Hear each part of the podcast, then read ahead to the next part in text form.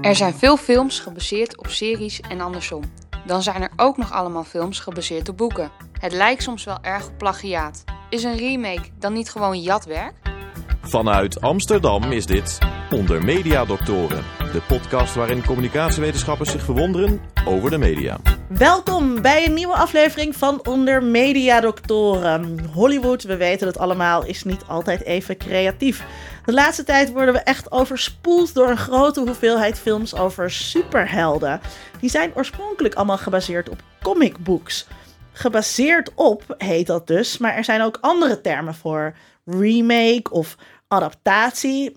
ik begreep van Twitter dat in 1976 King Kong een remake heette. Maar toen er in 2005 een nieuwe versie van King Kong uitkwam, heette het een reimagining of zelfs een franchise reboot.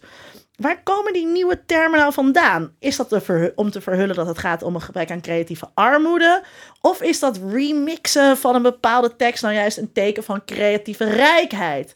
Vandaag duiken wij in de wondere wereld van de remake. Wij doen dat met Dan Hessler Forrest, onze gast. Hij was al eerder te gast en hij is universitair docent aan de Universiteit van Amsterdam. Welkom Dan. En we doen dat met mede-mediadokter Vincent Kronen. Er is uh, zelfs sprake van een vakgebied, begrijp ik, uh, Dan. Dat heet Adaptation Studies. Ja, Adaptation Studies is een eigen discipline die zich alleen maar bezighoudt met teksten die van het ene medium naar het andere worden overgeheveld. En je zegt het is een eigen discipline, maar leent dat dan ook van andere disciplines? Ja, het is eigenlijk een uitbouwsel van liter literatuurtheorie. Uh, de meeste mensen die zich bezighouden met adaptation studies of adaptatiestudies, uh, zijn mensen die eigenlijk vanuit een achtergrond van literatuurwetenschap komen en die een interesse hebben opgevat voor de manier waarop boeken naar een ander medium en dan met name naar film zijn overgebracht. De basis van de hele filmwetenschap in Nederland ligt precies bij deze vraag. Dat waren allemaal literatuurwetenschappers die opeens films gingen kijken en zichzelf daar continu weer dezelfde vraag stelden is het boek nou beter dan de film? Het antwoord was altijd dat het boek beter was dan de film. Maar wat gebeurde dan eigenlijk met dat verhaal op het moment dat je dat moet vangen in die 90 minuten? En wat laat je dan weg en wat niet? Dat is in, uh, na de Tweede Wereldoorlog is dat de centrale vraag geweest binnen de filmwetenschappen. Nou ja, het grijpt natuurlijk ook terug op een soort uh, die wij altijd al hebben gehad. Uh, toen we nog uh, rondrenden zonder kleren, zaten wij bij het kampvuur en wij hervertelden verhalen die al verteld waren. En sommige mensen gaven daar een eigen draai aan. en zo werden die verhalen steeds rijker en dat soort dingen. Om een beetje in het onderwerp te komen, gaan we meteen luisteren naar het item. En het item werd gemaakt door onze mediastudent Iris en het gaat over sprookjes.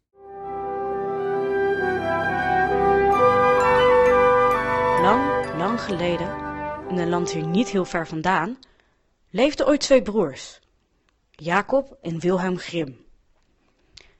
De twee broers waren taalkundigen en verzamelden talloze Duitse zagen. In 1812 brachten zij een boek uit met verhalen. Helaas voor de broers werd het slecht ontvangen in de academische wereld. Maar kinderen bleken er dol op. En dit terwijl het bloed van de sprookjes afdroop. De broeders pasten later de sprookjes aan en gingen de geschiedenis in als de vaders van het moderne sprookje. Maar de sprookjes zagen er toen anders uit. Don Roosje werd verkracht in haar slaap. De gemene stiefzusters uit Assepoester bewerkten hun eigen voeten met een mes om het glazen muiltje te kunnen passen. En de boze stiefmoeder uit Sneeuwwitje wilde het hart en de lever van Sneeuwwitje opeten. Zo waren de verhalen. Maar toen, plots, in 1937 was daar de grote mediaconglomeraat Disney.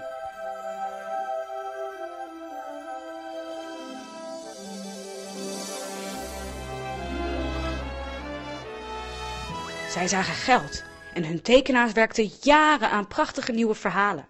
Prinsessen werden wonderschoon en van verkrachting en incest was nergens meer sprake.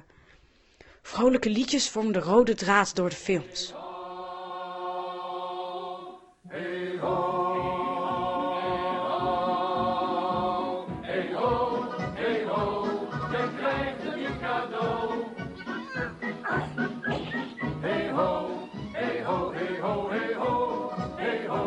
Sneeuwwitje kwam in 1937 uit en was vooral een heel blij verhaal over een prinses die een familie vindt en uiteindelijk haar vriend. Zou het dan toch goed aflopen met de sprookjesfiguren? Maar nee, ook de vrolijke Disney-films konden niet blijven wat ze waren. Hollywood deed zijn intrede.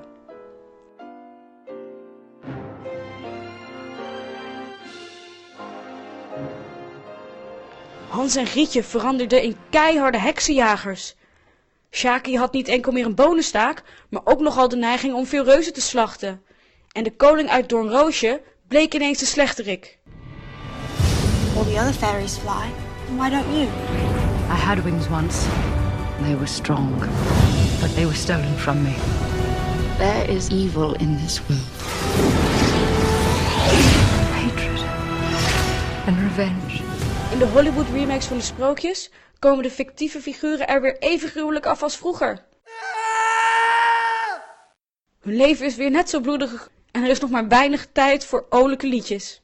Waarschijnlijk leven de sprookjes nog wel lang, maar worden ze ook gelukkig.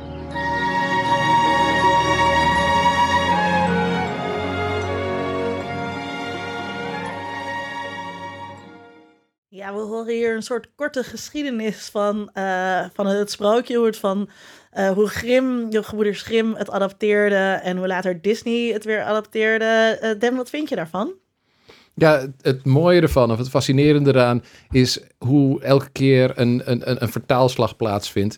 Die, ehm, die in de eerste plaats denk ik iets zegt over de, de, de ehm, industriële vorm die verhalen in de 20e eeuw hebben gekregen.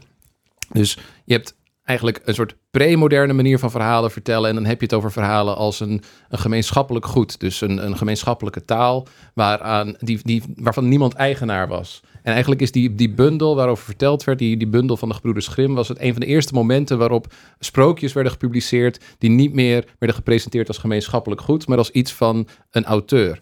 Uh, en dat is denk ik de grootste bijdrage die de gebroeders Grimm eraan hebben verleend. In de 20e eeuw hebben we daar een enorme intensivering van gezien. Dus verhalen, met name dan sprookjes, worden niet meer geassocieerd met het idee van dat is een gemeenschappelijk iets wat continu opnieuw geïnterpreteerd en ook andere wendingen krijgt, maar iets wat een, het intellectuele eigendom is van een bedrijf.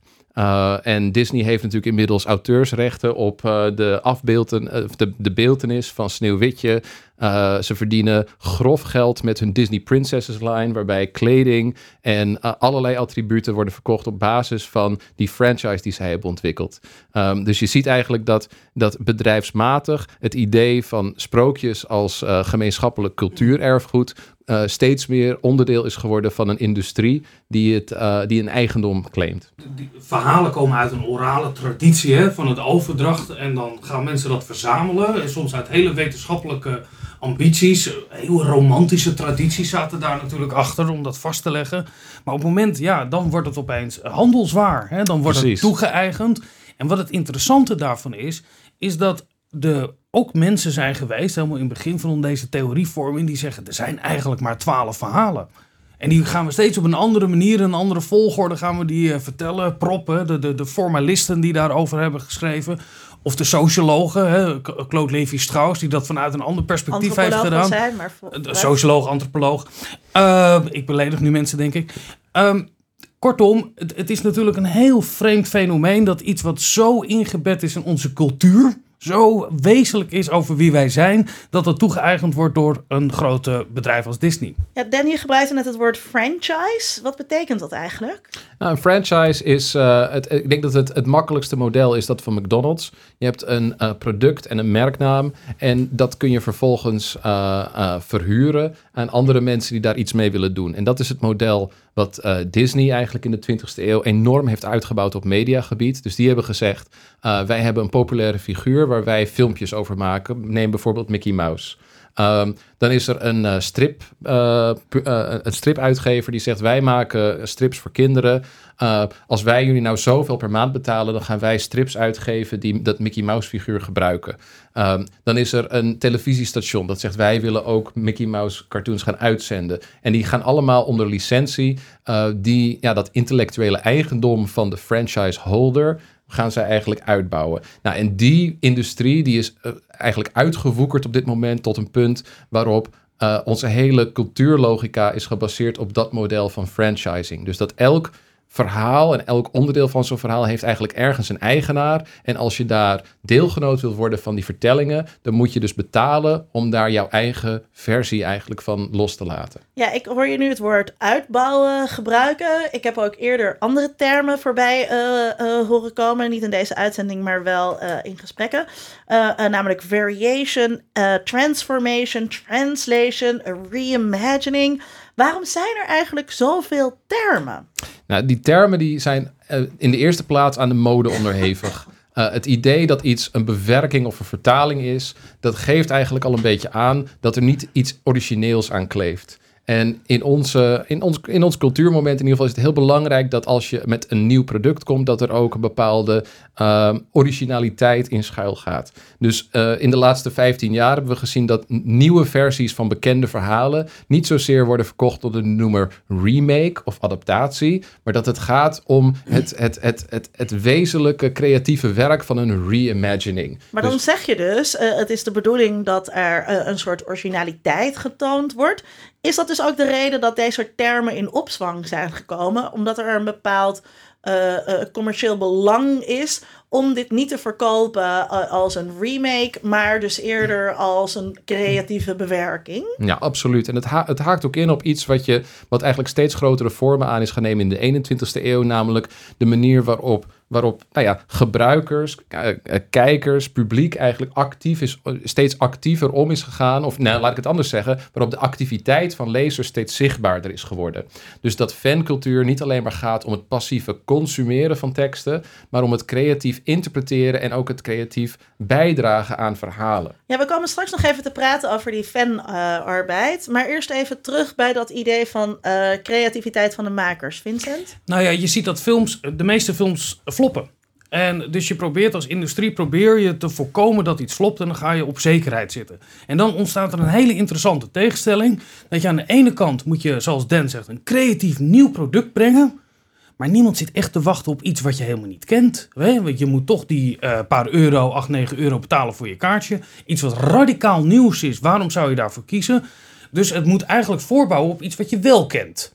En daarin zie je juist dat al die termen van variation adaptation precies daarmee speelt. Het is radicaal anders, maar wel iets wat je kent. En daar wordt dan mee gespeeld om je publiek daarbij te vinden. Ja, een heel mooi voorbeeld is uh, de Dark Knight-trilogie van uh, Christopher Nolan. Die neemt een van de bekendste iconen van 20e eeuwse populaire cultuur, Batman, die niet alleen een hele lange geschiedenis in allerlei media heeft, strips, uh, tekenfilms, televisieseries en bioscoopfilms en videogames natuurlijk, maar die daarnaast um, uh, een, een, een, nieuwe creatieve impuls geeft onder leiding van de bezielende visie van een regisseur die een achtergrond heeft in, niet in Hollywood en niet in een soort van broodproductie, maar in een soort, maar in um, onafhankelijke film. Dus Christopher Nolan die kwam vanuit die achtergrond en zijn interpretatie van The Dark Knight bracht een heel nieuw publiek naar een figuur als Batman, waarbij je een combinatie hebt van aan de ene kant een nieuwe creatieve impuls en aan de andere kant uh, een heel herkenbaar icoon waar dus een ingebouwd publiek op zit te wachten. Maar je hebt het nu over Christopher Nolan, heel duidelijk als regisseur.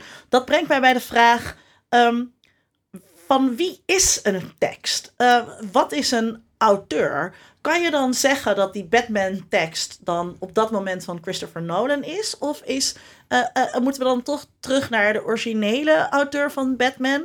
Uh, uh, wie is de auteur van een televisieserie? Vincent? Nou ja, er is veel geschreven over auteurschap of over auteurfilm en nu over auteurstelevisie. En je ziet als boeken bijvoorbeeld verfilmd worden, en, en had je in de jaren zeventig, de Jan Wolkers wordt verfilmd, of weet je wel, dan wordt dat de auteur, wat dan uiteindelijk verwerkt wordt door een regisseur. En daar zit een hiërarchie in.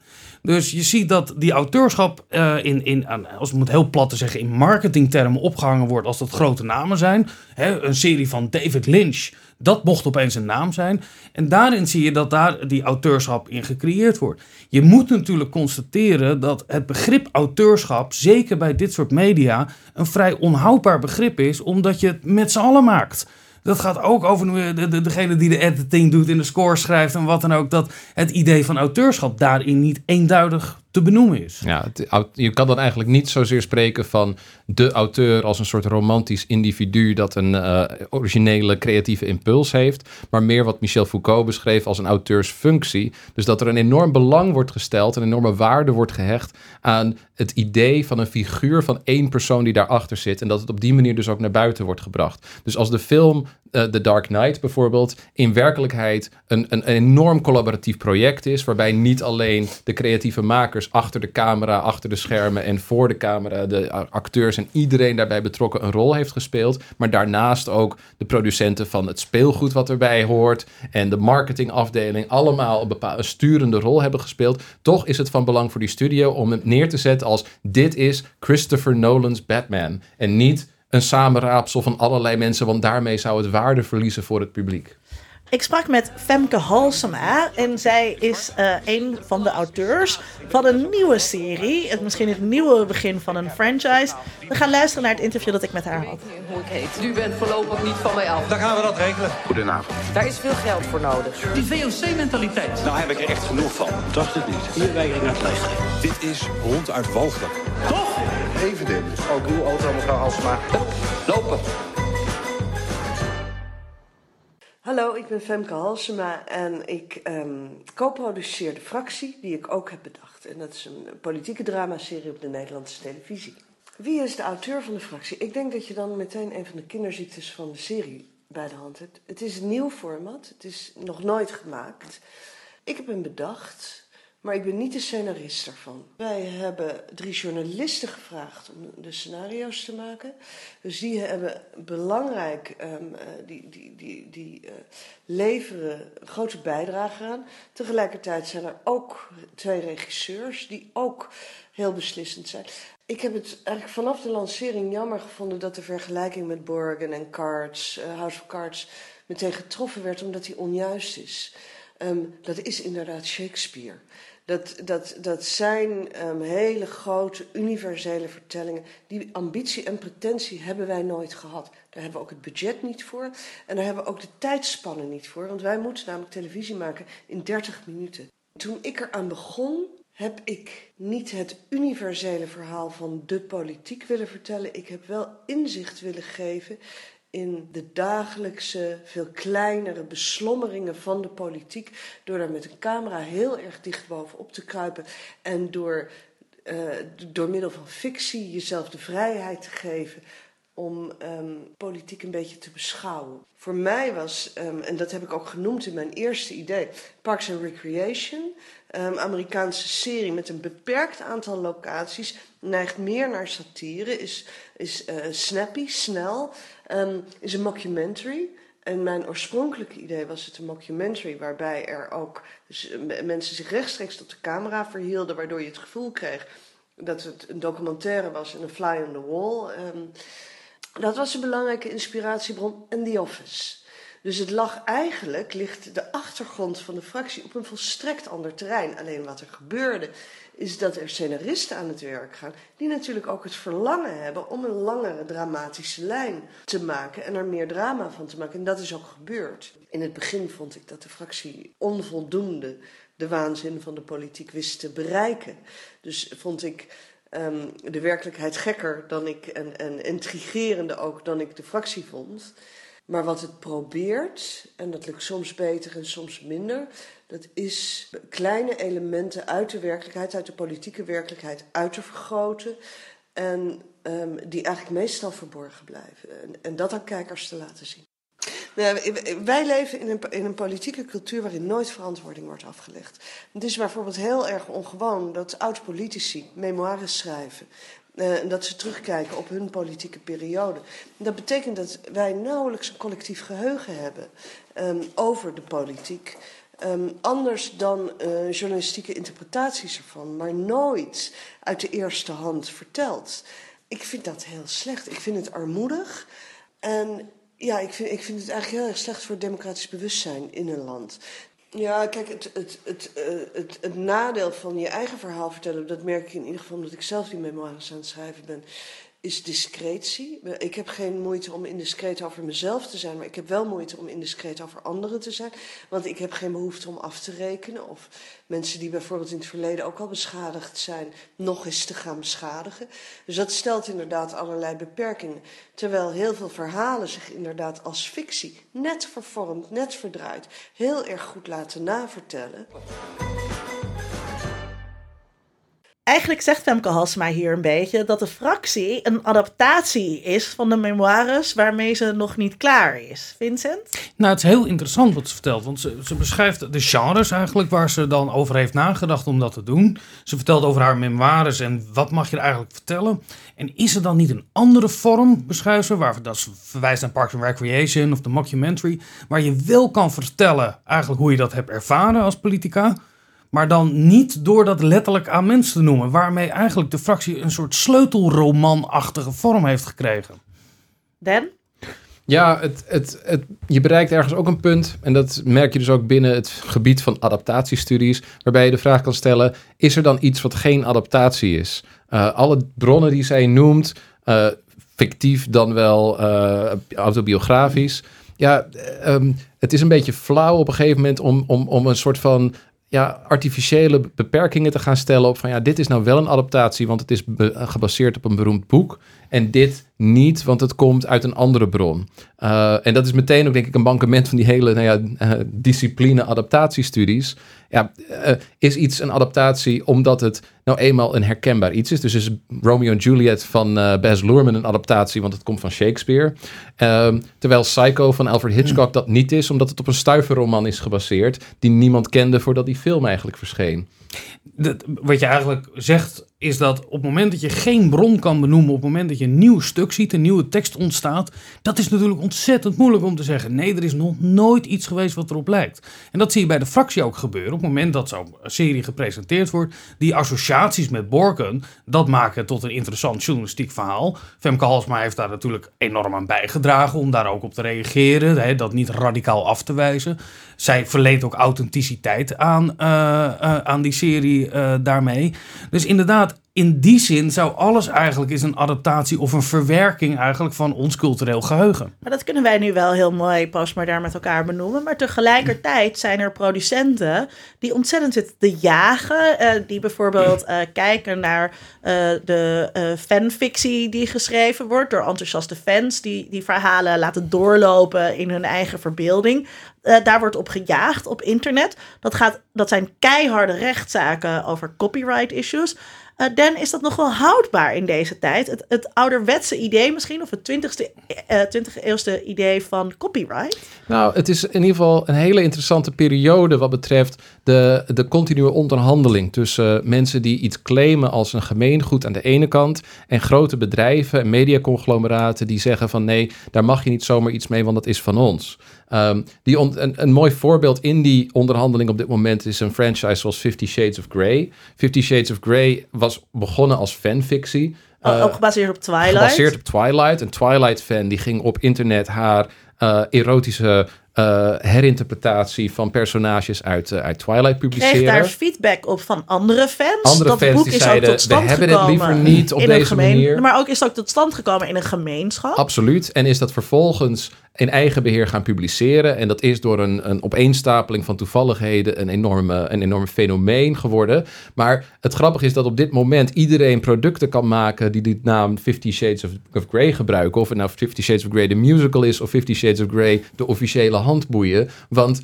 het, het, het is ontstaan binnen een hele dubieuze uh, juridische uh, context van fanfictie die dus voortborduurt op een, bestaand, op een bestaande franchise en die daarom niet echt van iemand is. Dus het is een heel grappig moment waarop je ziet van het is, het is op dit moment eigenlijk heel moeilijk vast te stellen wat nou eigenlijk uh, juridisch eigendom is en wat niet. En er zijn grote belanghebbenden, zoals Disney, die, uh, die ervoor hebben gezorgd dat de wetgeving over, over intellectueel eigendom, dat die aangescherpt en uitgebreid is. Want normaal gesproken zou iets na 50 jaar in Amerika onderdeel worden van eh, ge- het gemeenschappelijk goed. Maar wacht eens even, je hebt het over Disney, maar was Mickey Mouse eh, eh, en die cartoons, zijn die niet ook gebaseerd op al eerdere verhalen waar Disney zelf op voortbeduurt?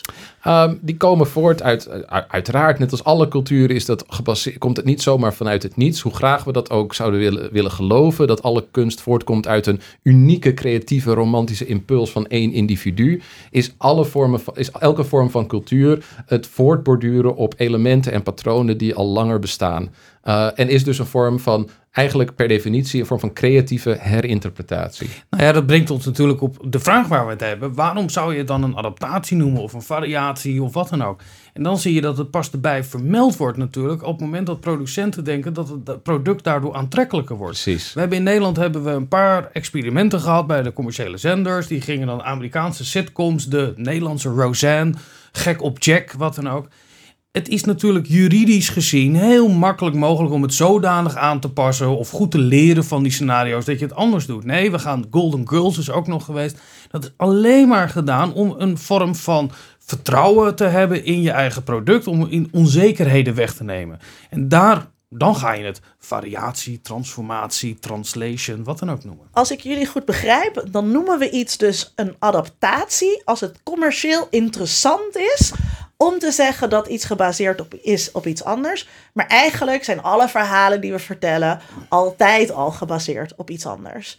Um, de eindvraag. Of we hebben misschien al antwoord gegeven op de vraag, maar toch mogen jullie nog iets over zeggen. Uh, die adaptaties, is dat nou creatieve rijkdom of is het armoede? Vincent. Het is uh, creatieve rijkdom, want het, het, het, het, het kan namelijk niet anders. Alle vormen van, van verhalen vertellen vindt altijd weer zijn oorsprong in oudere verhalen.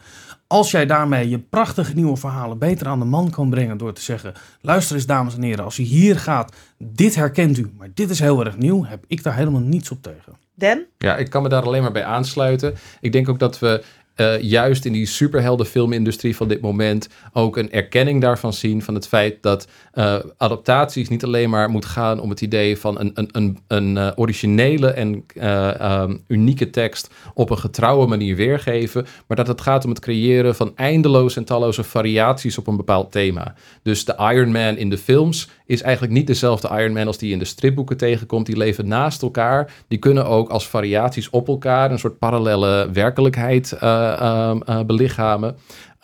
en ja, die manier van denken, die manier van het iets is niet van iemand, maar iets voedt een soort culturele rijkdom om ons heen waar we allemaal deelnemer aan zijn, kan alleen maar bijdragen tot het idee dat cultuur van ons allemaal is en niet alleen maar van een paar machtige mediabedrijven. Dit was onder Mediadoktoren. Als u onze uitzending wilt remixen of adapteren, zorg dan vooral dat u dat doet door er echt iets creatiefs en nieuws aan toe te voegen. Tot een volgende keer. Onder Mediadoktoren is een podcast van Chris Alberts, Vincent Kronen en Linda Duits. Meer informatie vindt u op ondermediadoktoren.nl.